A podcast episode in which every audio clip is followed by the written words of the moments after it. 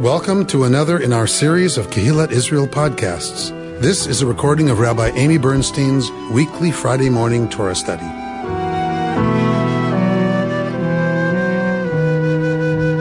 We are, as Ruth just pointed out, in the book of Bamidbar. And so that means what in Hebrew?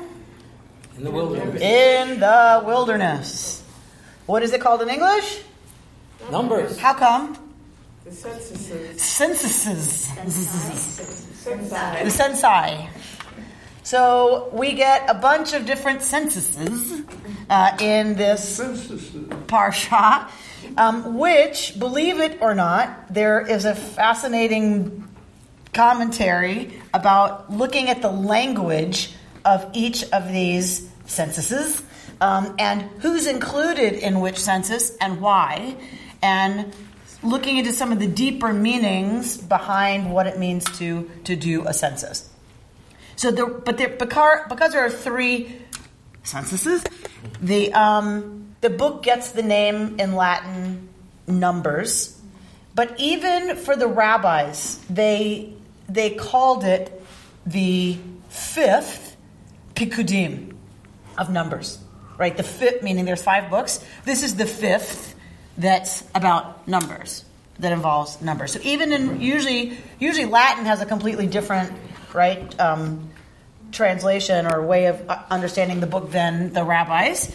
But but in this case, the rabbis too call it in Hebrew the book of numbers in a way. So so everyone gets it that this book deals a lot with taking a census for different reasons, for different purposes. Um, and we are in Bamidbar, we are in the wilderness. It is not desert. So we tend to, when we imagine these stories in this book, because this is the book of the period of wandering, essentially, we tend to think of it, or at least I do, as like Lawrence of Arabia, right? You know, they are wandering in the desert. They are not wandering in the desert. They are wandering in a desert, like a kind of desert, but it's like what you see outside. So that is California is a desert climate. That doesn't mean nothing grows, right? It means there's a certain amount of rainfall per year, and so certain kinds of vegetation won't grow. Lots of kinds of vegetation won't grow. It doesn't mean no vegetation grows. So, wilderness is not desert necessarily. What it is, I mean, it has that certainly that dry, you know, desert feel, but it is not like vastly, you know, rolling hills of sand. It's not sand dunes. It's not sand dunes. And the only reason I make that distinction is because I think we get this image that it's completely desolate. You know, and they're at risk at every moment of dying from heat exposure, you know, or, or something. Like if you fall down in the sand, you may not get back up. And it's just not that dire. It is it is a wilderness, meaning th- that there isn't civilization around them. But it's like if you're driving from here to Vegas, you know, there's somewhere along the way, you know, you hit those places where it's just windmills, right? right. But there's still vegetation. So the flocks still have food. It's just that you're not confronting other villages, other towns, other cities. You're you're in the wilderness that in that sense. It's really scrub veg, what they call scrub vegetation. So something like that. Not necessarily. Uh, I hear that um, Israel had a lot of trees till the Turks or the, somebody cut them down. So remember that Israel is kind of like California in that it has a lot of different climate zones. So in the north, you know, Mount Hermon gets snow routinely. Um, so people go skiing at Mount Hermon. But then you go to Eilat, and you're in absolutely, you know, desert conditions. The Dead Sea, serious desert. But Beersheba has scrub vegetation, has trees. Um, then you go further north and you get rolling green hills. When there's been a good winter of rain, it looks like Ireland up there. I mean, I've never been to Ireland, but I remember driving, you know, over the hills of the Galilee, going, "What? This is this is Israel? Are we sure?" We didn't cross a border somewhere. Rolling green hills and mountains and huge trees and right. So so it's very, they're very different climates in Israel. That's how we know sometimes a little bit about where these stories originate.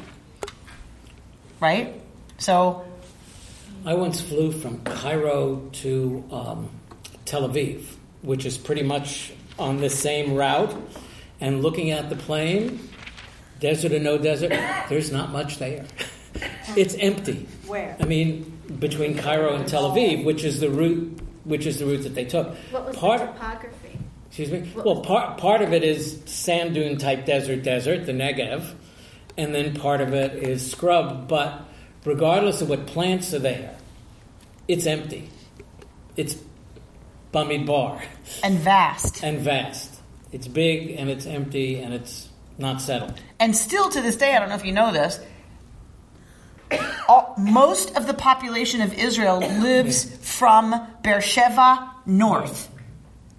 Right? Most, I, I forget the percentage, but it's huge. Huge, like 75, 80% live from Beersheba north. Beersheba is the geographical center of Israel. What does that mean? That the, from Beersheba to Eilat, there's nothing, right? Just tiny, you know, little population. So it's still Bamidbar, still now. All right. So the sense of Bamidbar is this sense of vast open space, but they have flocks with them, right? They are doing semi-nomadic pastoralist kind of things because we see all the offerings that are made, right? Um, Ostensibly, the flocks came out of Egypt with them ostensibly. across the Red Sea. Ostensibly, Right. correct. You never see them in the in the depiction of the crossing, the flocks. I've, I've heard Or the bulls. expression Or the bulls. Or the bulls. from Dan to Beersheba. It's sort of uh, this is the, the territory. Correct. From Dan to Beersheba is with the populated territory. Until now, you get down to Eilat, which is a resort town. All right. Bamidbar. This is our people's story of remembering a time where we were completely present to, dependent on God. In general, the rabbinic imagination about this period is very romantic. So we, we think, oh my gosh, the desert 40 years schlepping. That is not how it is characterized in the rabbinic imagination. It is looked back upon with a wistful kind of longing for that kind of intimacy with God again.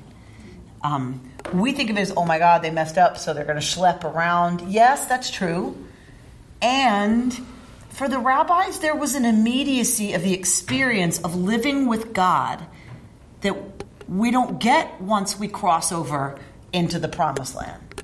The camping under the stars. Mm-hmm. Camping under the stars. It is being under the chuppah. The sukkah is the chuppah. And so so I want us to hold that image as well when we think about, you know, this period, this setting, these stories. It's not just, oh, they schlepped, it was horrible. You know, it was, God fed them. Immediately, God fed them every day with a double portion on Friday for Shabbos. Right? You know, there was an immediacy about it that the rabbis looked back on with, with longing. Ruth? The rabbis look back on it as the possibility for women, for women, sorry, it's on my mind still, um, for the people being closer to God or that they were, That they were. that they were. Yes. Now, continually, they kept not being able to trust that because we're human and they had been slaves, and clearly our narrative is about they couldn't get there, they couldn't do it. But they, but the rabbis remember that as, as a as an immediate contact that we never had again, that we're always looking for again. Was that because they were closer to nature and they had to use nature more than. I mean, was there a connection there that they lost once they? Do you think? So it's in. So yes, and for the rabbis, it wouldn't have been nature, right? It would have been the absence of those things which separate us from each other and from a sense of the immediacy of God's presence that we only feel in nature without the walls. So I think it's more about what wasn't there, right? They they were intense. It's both. Right. So, you know, for them, for the rabbis, it's it's the presence of God that they felt more immediately because they weren't in these boxes that keep us from each other and and have us feel safe and therefore unaware of right our frailty and our uh, you know, so there are some things that, that civilization, by its very design, yes, because it separates us from nature, but also for other things it does for to us that then um, takes us out of an, a direct experience of God's presence, or, or at least that's that, that's how it is in our tradition. It's almost as if there's no room at this point for the arrogance that allows us to separate ourselves from thinking that that there's a need for God in our lives.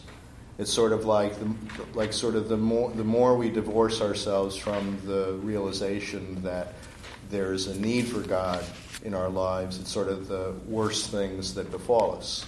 Right, right, and they're so that's where they're clear, right? That they're dependent in that sense.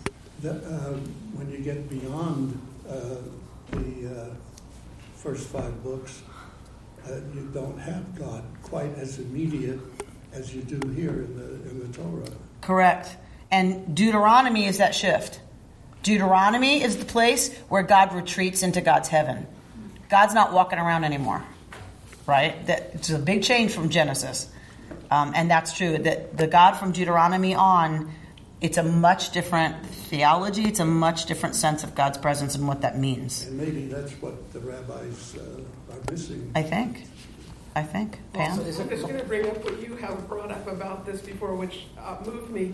You said it was before we separated ourselves into different categories. Ourselves, you know, the, the you know, whatever the, the, the, however we. Some people are richer and poorer and more important maybe than other people and poor. We were all the same there, and that to me is very beautiful. And as you said, the mythic imagination. We, you know, we were all the same. Yeah. Kibbutz. Yeah. No, I was going to say kibbutz, yeah. what Pam said. We think alike, I guess. I was quoting- Isn't Mah Tovu in Numbers? Yes. And there, there you had this vision how beautiful are your tents, of looking down and seeing how beautiful all the Israelites are together, and it's very idealized. It is indeed. We're also separated, they're also separated from other cultures, other peoples, so they're only themselves, and they're not being influenced by any outside forces. Right, and when they are, it goes very badly. Mm-hmm. At Baal Tzafon, there is an incident, and they get involved with the women, of course, of Baal Tzafon, and they start worshiping other gods, and it's not pretty what happens, right? So, uh, uh, Baal Peor, sorry. So, um, so we're shown even here, right, that the minute they got any exposure, it was bad, right? And um, and when Moshe goes to get the Torah, and they're at Sinai and left alone for too long, they slide back into this tendency to right. So it's very true. They are they are protected from those very things that would pull them out of a direct experience of Yud Hey Vav Hey as God, and, and it never goes well again. like like right once they get into the land what what comes after Reuben pointed out the texts that come after the five books what are most of those texts War. Josh was all about war. And then after that come the early prophets. What are the early prophets doing?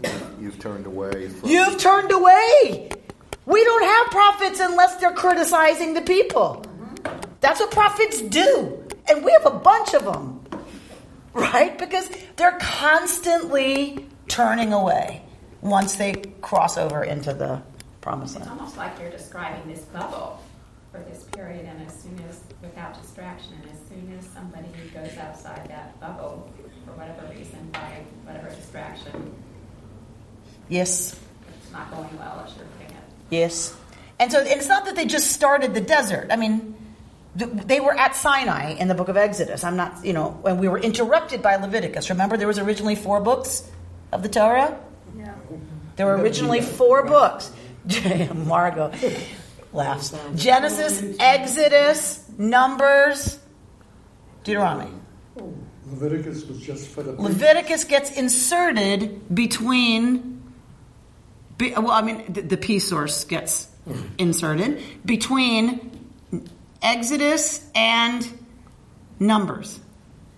So Numbers picks up where Exodus left off. So we're, we're, we're we didn't just get to the desert, right? I'm going on and on about Bamidbar because now we get the narrative, the mythic memory of what happens after they right have the experiences of Exodus.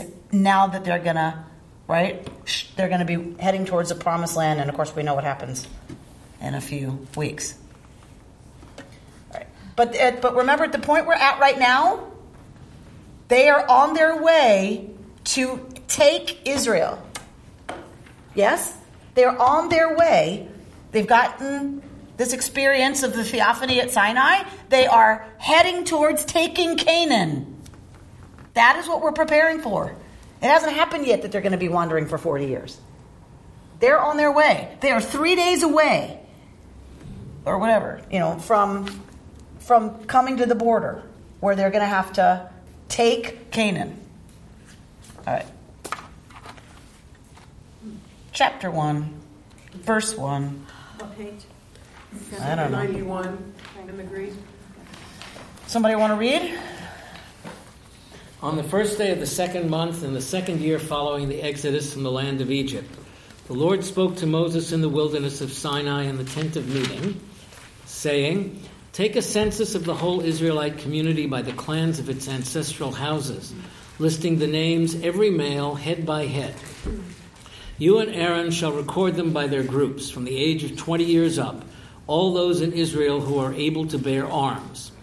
Associated with you shall be a man from each tribe, each one the head of his ancestral house. These are the names of the men who shall assist you. Okay. So the first census, what, what does the Hebrew tell us? Se'u et rosh kol adat b'nei Israel. Literally, what does it literally say? Lift up the head of every member of the community of Israel according to their families, their ancestral names, every male, Lagulgalotam. What is your translation for that? Lagulgalotam, the last Head, head by head. Head by head. head by head. Gilgul is a circle. Right?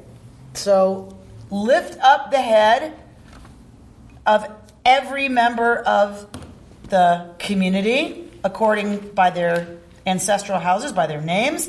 Every male head, essentially, like each one. Se'u. No se avon vafesha v'chata v'nakeh. Right? We sing it at the high holidays, the 13 attributes of God. No say, who lifts up, meaning from off of us, sin.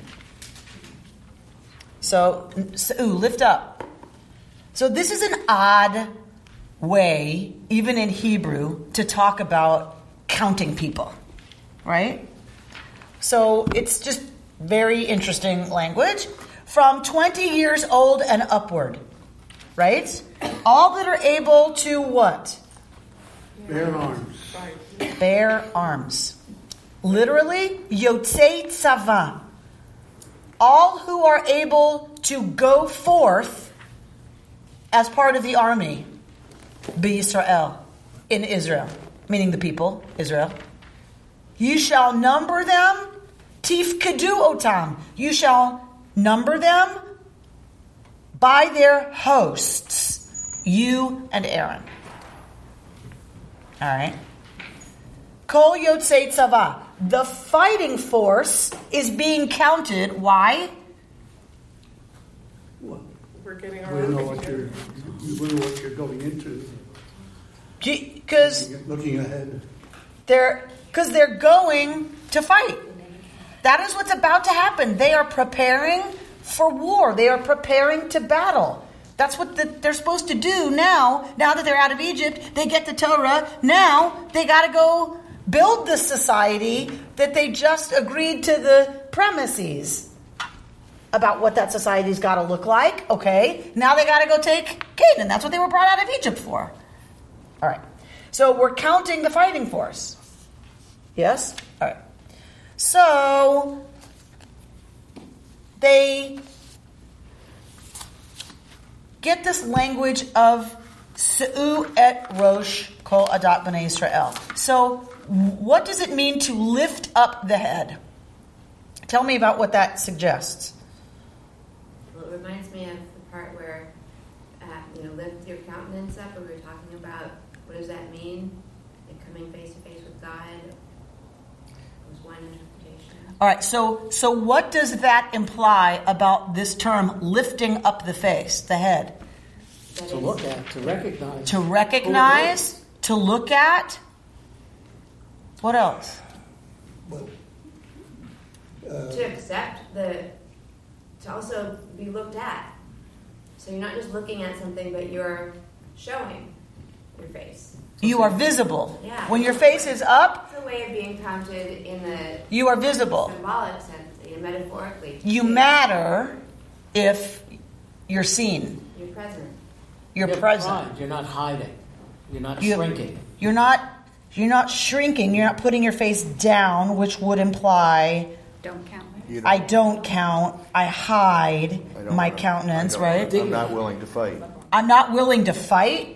I don't have dignity. It's assertive. It, so lifting the face is assertive. I'm here. I'm ready.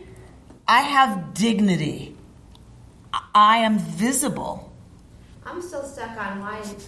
maybe this is for next year. Why did they have? Why was being led out of Egypt to go fight, take Canaan? Couldn't have God have just said, "Come on out, and here's your place. It's all this." Aha. Ah, so Laura wants to know why was the plan? I'll take you out of slavery, give you Torah, and then make you go to war. Why isn't it? I've prepared this really great place for you. Because it's not a free gift, it's I cooperative. there's a lot of. It's not a gift, says Bert. It is a cooperative. Well, that would requiring you to bear arms against other beings and kill them. So obviously, our story is not only miraculous. Right? You could have said, and you know, chop down the trees and build it, and that's cooperative too. But you know, But what's the reality? there were tribes and there, There were people there. The reality is, there were people Well, there. there's all this wilderness. Why didn't they just set down their, you know, their stuff there? It's like, why didn't the Jews find a homeland in Uganda? It's the same question. So that Okay. That is exactly the answer because we come from the land of Israel. These stories were written by a people who lived in a place called Israel. They're remembering a mythic experience of wilderness, but it's written by people who were living in Israel. So you're not going to write the American history story saying, why didn't we live in Uganda? Right. Right? Because this is where we're meant to be. Duh. Like, I'm I'm not being sarcastic to you. I'm saying, you're just like, well, duh, we're supposed to be here because we're Americans. Like, you know, and so this is our story about why we're supposed to be here and how we got here. I forgot real right. And so that that's why that's I it's job security, Laura. so it's fine that you don't remember. So right, 'cause that's my job is to like we have we have Torah's mythic history timeline, and we have lived history. So in Torah's history, this is happening before taking the promised land. In real history, they lived in Israel and wrote a story about Of course, we had to conquer it. we had to conquer it because how else do you how else do you get to be there? I mean, the American story is we took it from the British. No, we took, Well, but but we beat the British and declared independence. And But we have manifest destiny. Our kids are taught in school which is like we were destined to take over California, Which is sitting right certainly certainly Torah's understanding is manifest destiny. What we- destiny, capital D, right? So Yud Hey Vav Hey is directly implied. Not, I mean, not even implied. Is is you know? I mean, it's about Yud Hey Vav Hey destinying that we. That's your place. That that's your place. I think that it's it's interesting that I think the sort of the backstory of this entire discussion is kind of the historical reality that as far as we're concerned, we living in the United States, is that there is an actual historical record of everything that came before we got here, in the sense that we're kind of very aware that we got here and there were all these Native American tribes here, and we sort of gradually pushed them out of the way, even though the, our the history that we learn it sort of de-emphasizes that Uh, sort of. sort of. But but if you look at but if you look at what we what the record is in Torah, you have people living writing this hundreds and hundreds and hundreds of years when there was absolutely no historical record, and so you needed a myth story to kind of explain why we were here. I mean, it's probably.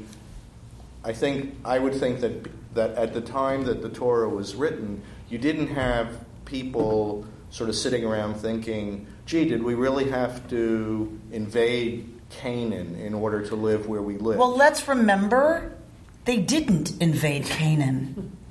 Can we remember that for a minute? What? Where, where, This where did Joshua go? This is mythic history.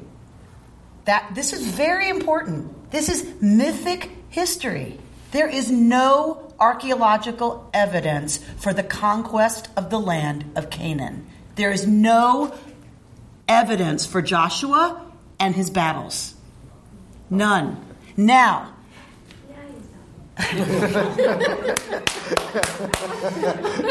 These are, for the most part, these are converted Canaanites. Oh boy. Oh boy. So, yeah, this is big. This is really big.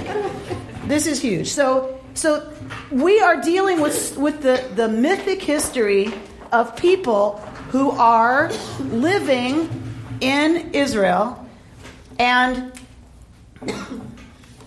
Here's Israel. Lovely, isn't it?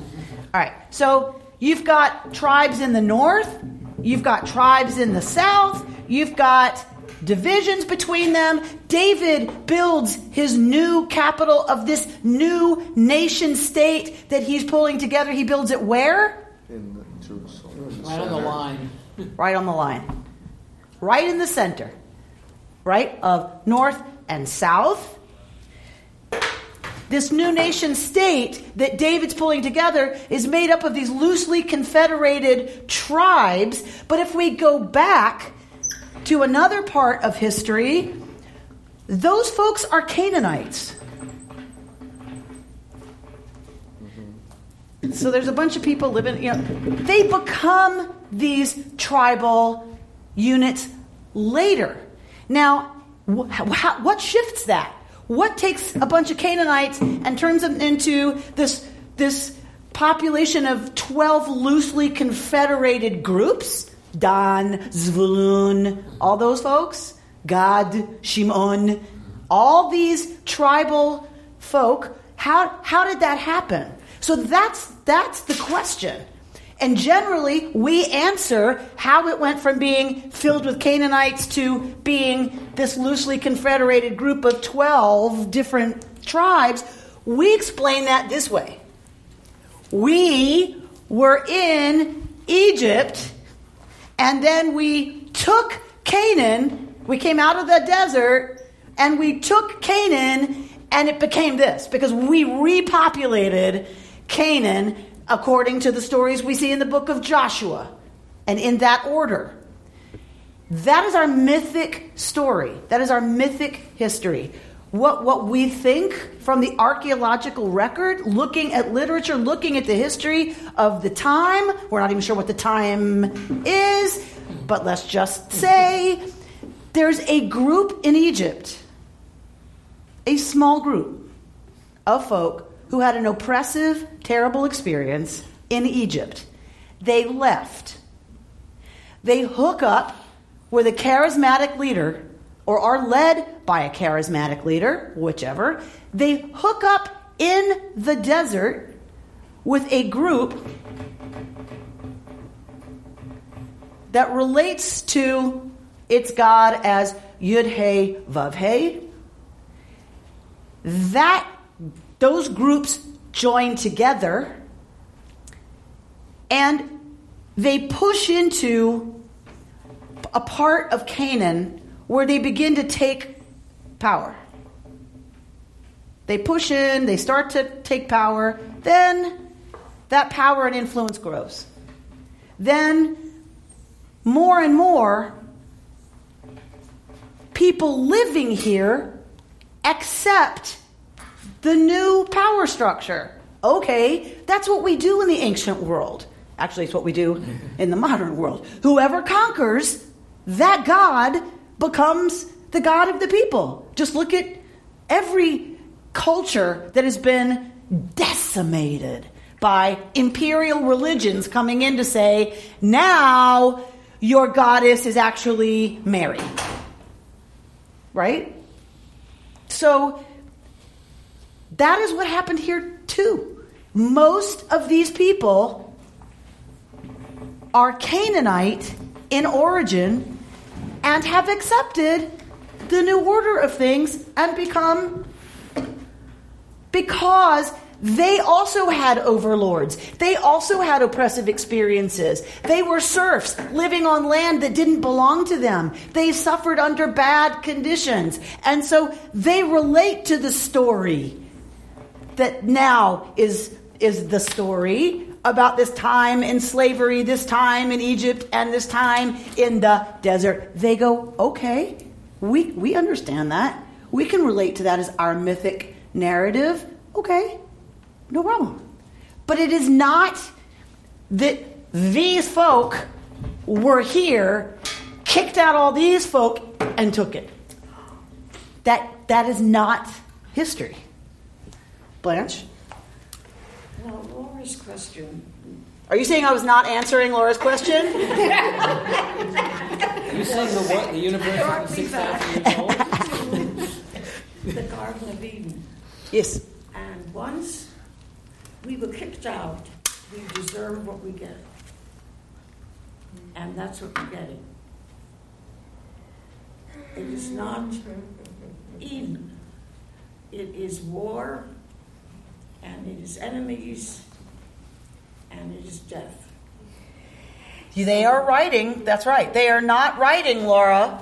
Blanche just answered your question, really. Um, okay, job security is feeling a little insecure right now. Um, they, they are writing about real life. And so the, there has to be war, because there's war. That's how people take a new territory, is by war. Now, they mythologize that.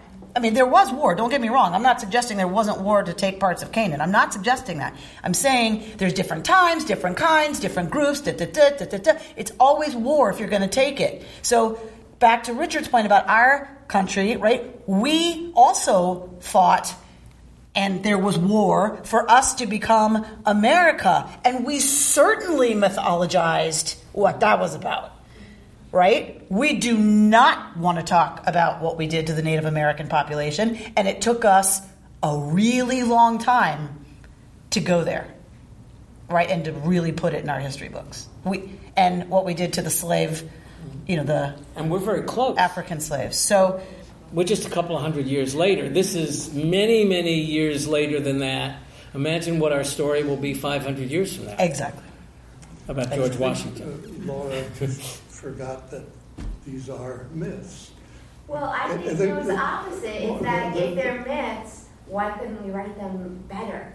Yeah, we have war. I mean, we have Right. war. That's our lived day-to-day experience. So if we're going to create, I was thinking, you know, let me let me just change the story. But if it- we're going to create the power, then why not make that? Because it's not completely mythological. Right. They did take land, Right. and they did that by war. This, I guess that was my American analogy. Right. We we don't make up manifest destiny meant the British poof disappeared.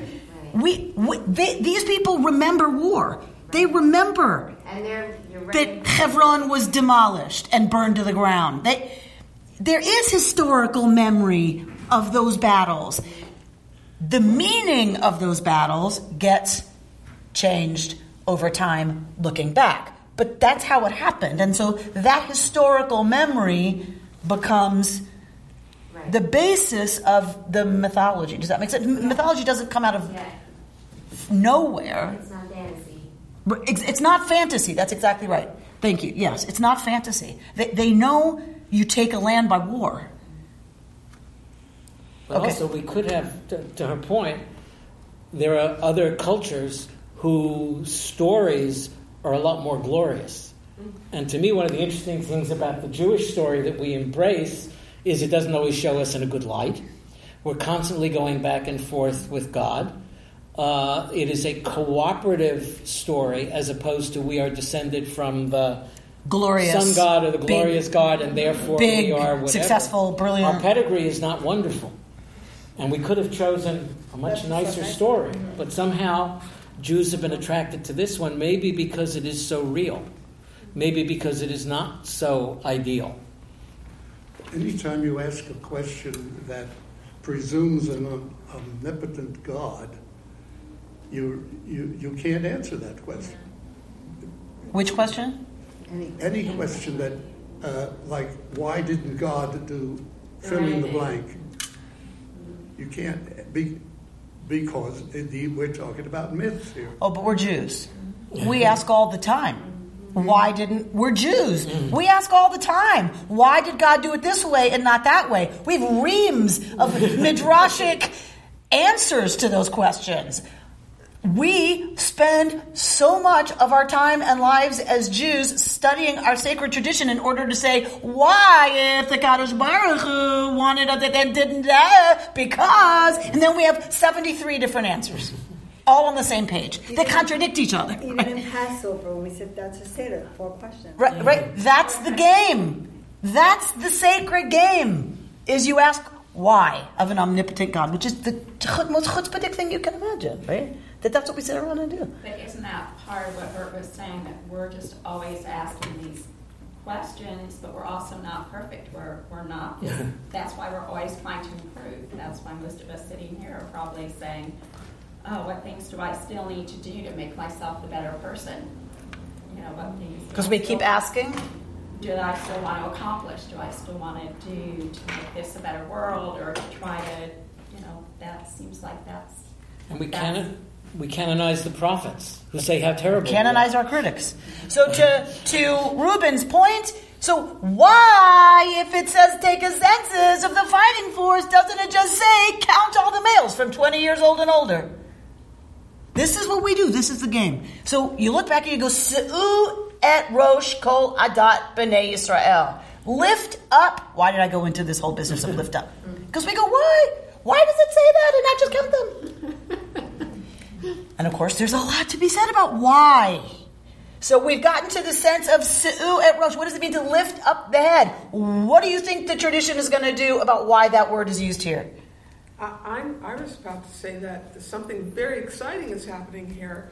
That each person is lifting up their head and meeting their rabbi. They're meeting Moshe Rabbeinu and the head priest. That's very exciting. Each individual, in theory, is, you know, they're having Moshe and uh, Aaron do the counting. So that so they're facing the leaders. They lift up their head, they lift up their face to be seen and known and counted by the leader, the general. And to actually see and meet that leader. Okay, the general and the pope, right, are, are both there and they're recognized, each one of them, Yes. by the leadership. Very exciting. Wouldn't it also be possible that since since it says all those in Israel who are able to bear arms, that for those people who might be sick, might be infirm, even though they're over 20, by their lifting their countenance, People would be able to see, oh, you're you're too sick to fight. You stay behind. Or I mean, just I mean you I mean you I mean you don't you don't go to war with every male. You go to war with your healthy males. Right. So lifting up the countenance might also display whether or not somebody was healthy enough to be in the fighting But why force. push Okay. Aaron to do the counting? Um, huh? Well, but they do it with help. Is the interesting thing. It's say? all that it says. These are the names of the men who shall assist you, and then there are heads of each tribe who ostensibly would recognize the people. All right. Who So. when they lift their heads. So, one of the places the tradition goes is that this is not just about, God forbid, the war.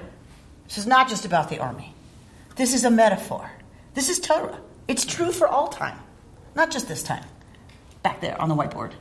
It is true for all time. So the Sfat Emet asks, so what is the reason this language is used and not other reason? Because it's telling us that every single head, Gilgulotam, every head, every face matters. Male and female. Yes. So we're going to get other true for all places, right, where there's a different kind of counting. So when I'm, so I, that's why I went back earlier to there's lots of countings, and so, but he's saying that the the language used is lift up the head because every single human being has dignity, every single one has a face, right, and each head was necessary because what do we associate with our heads now?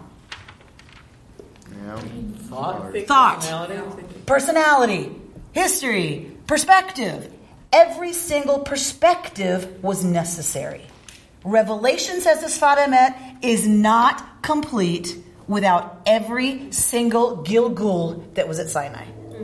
600,000 is our mythic tradition about how many were there around that. 600,000 perspectives is what it takes to have complete revelation. Yes, Ruth. As for the head, uh, I, well, uh, there are two things that, that come to me. One is that you separate the men from the boys. And the second thing is that this is the uh, way that you level the distinction between the clans and between, and it's not only allegiance to the clan, but there is a greater perspective that they have to wield together into one common force. Okay? Yeah, I mean, So there's an endeavor that takes the entire community thank you. coming out of their tribal identities and coming into Adat B'nai Israel, that they are the community of Israel. Who are, who's not to be counted? Women, Women. Anybody people else? under 20. People Yeah. not 20 or 60. What males are not to be Oh. counted? People under 20? Sick. Sick? Yes. And what eligible fighting men are not to be counted? Oh, the Kohanim. The Levites. The Levites are not to be counted because they have a different tafkid. So the other place the commentators go on our one sentence is like is this this word pakad, right? This word about um, leaf. Where is it? I lost it. There's, there's, there's, Verse 47. Ti- Tif here we go. Tif kadu. Thank you. Otan? Kol yotzei tzava, all that can go out to war in the people of Israel. Tif kadu otam. What is what is tafkid? Tafkid in Hebrew means role. R O L E. I think is that I don't know how to spell. R O L E, right? That's a job, right? Mm-hmm. A, a role. Everyone has their tafkid. Everyone has their role. These folks are yotzei tzava, are going out to be part of the army. The Levites have their own tafkid. What is their tafkid?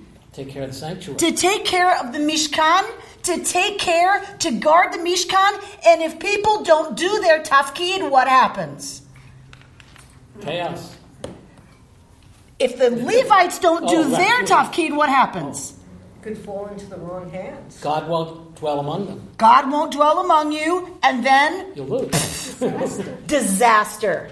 Or if they are dealing with the nuclear force Yud Hey Vav Hey and they do their tafkid wrong, they don't do their tafkid, nuclear zappage, right? So the the Yotzei Tzava, those who go out to war, they have a tafkid. They went out. They went out to scope the situation in a few weeks, and what happened? Wasn't good. It wasn't good. They did not do their tafkid. And in falling down on their tafkid, an entire generation dies in the wilderness. Uh. We have to do our own tafkid. And only we can do it. And from this, the rabbis teach that every single person's role is critical. And so you think about the Israel of today and what's happening in the politics of Israel today and how um, the government are wanting to change the roles of some of the people. This goes back to The tafkid. this. You mean in terms of forcing Orthodox to fight? Mhm. It's, it's interesting that uh, within the last uh, 20, 30 years, uh, one of the most popular genre of nonfiction books is the, the type of self-help book that helps you try to figure out what your role is. You know, What color is your parachute? or what were you, you know, what were you, what were you born to do? What is your bucket? Or- Or whatever it is. What is, what is that one? How full is your bucket? What color is your parachute? We have all this literature about What's your, what's your role? what is your tafkid?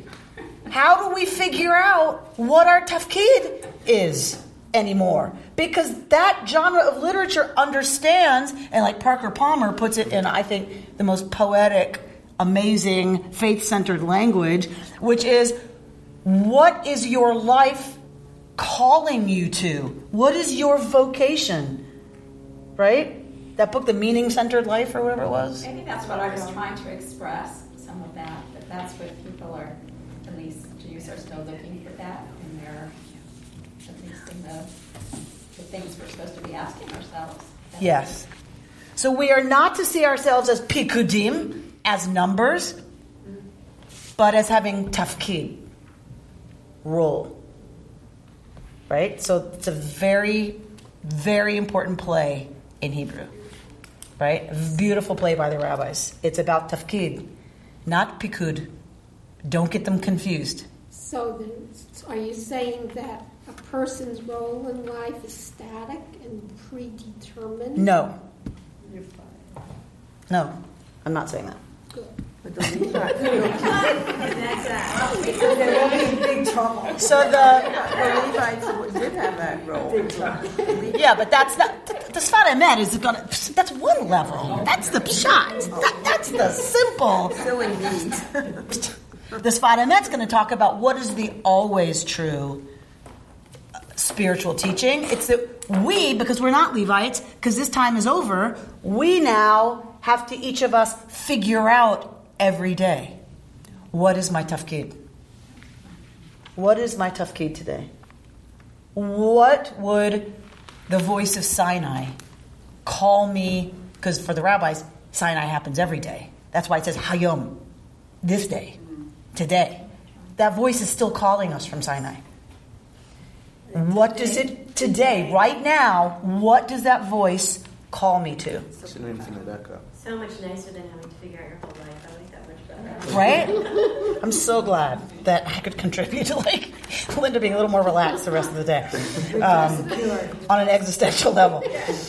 Right? So, um, so, and this, of course, they tie into the priestly benediction. Right? It's a beautiful teaching that when we do that, when we figure out day to day what is our tafkid, and we do that tafkid, first off, you don't do it, we see what happens disaster. Disaster. When we do fulfill it, then we are causing the divine countenance in response to be lifted up. Yisa Adonai panav elecha. When we lift up our face, when we are present, and when we are ready to be seen and acknowledged and claim our own role that only each of us with our unique sets of talents and gifts and interests and perspectives and challenges and weaknesses and histories, when we take on doing that which only we, each of us, can do in this world, and I don't mean each one of us is, I mean, only I can do what I can do. You can't. Because you don't have my challenges or my perspective. We each of them is necessary, and when we do that, when we se'u et rosh kol adat b'nai Israel, then Yisa Adonai panav elecha. The divine countenance is lifted up towards us because of us. Isn't it the, the case that the Israelites were turned away because the spies came back and gave a, a sort of a scary, uh, they were frightened. And so, isn't that a, sort of a different explanation as to why the Israelites did not go into uh, Canaan at that time? There are several. There are several because it doesn't say in the text. But one interpretation is because the people believed the spies and didn't go fight. And then God, so then they get schmeist, and God, then they're like, oh, okay, we'll fight, we'll fight. And God's like, it's too late. And then they go to fight and they are decimated. So, and because they doubted, because they didn't trust, they don't go into the. Others want to pin it on this moment that Moshe. And so there's all kinds of explanations about what exactly it was that blew it for them. But certainly, it's it's it's understood that the Yotzei Tzava, their tafkid, was to go figure out not can we do it. They've already been told by God, "I'm with you." It's not. They weren't. Their role was not to go figure out can we do it. It's how should we do it. God's like, I'll take care of you, but you still have to go scout the land. You still got to know what direction to come from. You still got to know, you know, what you're doing. I'm not going to do it for you. Where'd Laura go? I'm not going to do it. That's, that's fantasy, right? But so that they fell down on their tafkid. They didn't do their tafkid, and because of that, a whole generation is lost. So this, so this is where the Sfat Emet and the the mystical tradition goes. This idea that when we can live truly into our tafkid, we cause a lifting up of the divine face, which we know is the state of blessing. What did I give you? What time is it? Ten thirty. oh, we did two chapters, two. We did two psukim. Two, yeah. We did two psukim. Well, the good the good news is if you read on, it's not like it's not like I skipped a whole bunch of really meaty stuff to stay where we were. It was a little bit deliberate, right? That we stayed where we were because there was more grooviness where we were than and necessarily the next you have to few verses. Two pages before you find the role of the Levite. right? I want to I want to take you to the back of this first sheet that I gave you.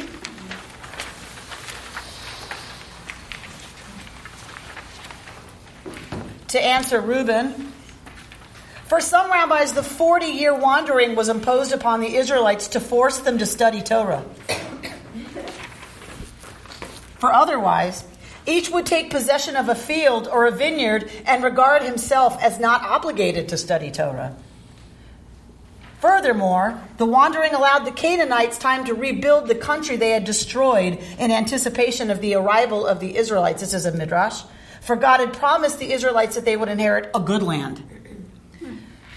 The message for us today, this is where I want to go. Many contemporary, contemporary rabbis have pondered the 40 year migration in the wilderness and derived various lessons, of course. Of course. One of my favorites is this from Pinchas Peli. The book Bamidbar teaches us that there are no shortcuts to the promised land. And no instant transformation, Laura, from bands of liberated slaves into responsible, self governing nation. No generation of redemption without a generation dying out in the desert preceding it. I mean, preceding it. Yes? So, for furthering Peli's thought, the 40 year wandering for me, says our, says our commentator, Rifat Sonsino, a famous, famous translator and commentator of our tradition, for me represents a challenge to every individual who undertakes something new. One needs to take a chance in order to embark on a novel adventure. Progress often depends on taking the first step into the unknown. Surely this risk should be a calculated one based on knowledge after all the pros and cons are measured and not a foolish, uninformed step forward. But one thing is clear if we take no chances in life, very little is accomplished. You got to buy a ticket. Almost everything we do necessitates confronting the future with courage and self confidence. Choosing a profession or a line of work or to become senior rabbi, starting a new business, getting married, moving to LA or to another location, and other such benchmarks all require taking risks. The alternative is to go back to the security of early family life, if indeed that security exists, and remain like a child. Blanche in Eden. For the Israelites, the wilderness wandering was a training period to learn how to become free and self reliant. Those who have a slave mentality are not ready to confront the challenges of freedom and novelties of life. And that is the ultimate explanation for why that generation could not be the ones to enter the promised land. You've been listening to Rabbi Amy Bernstein's Friday morning Torah study from Kehillat Israel in Pacific Palisades, California. For more information, go to our website, www.ourki.org.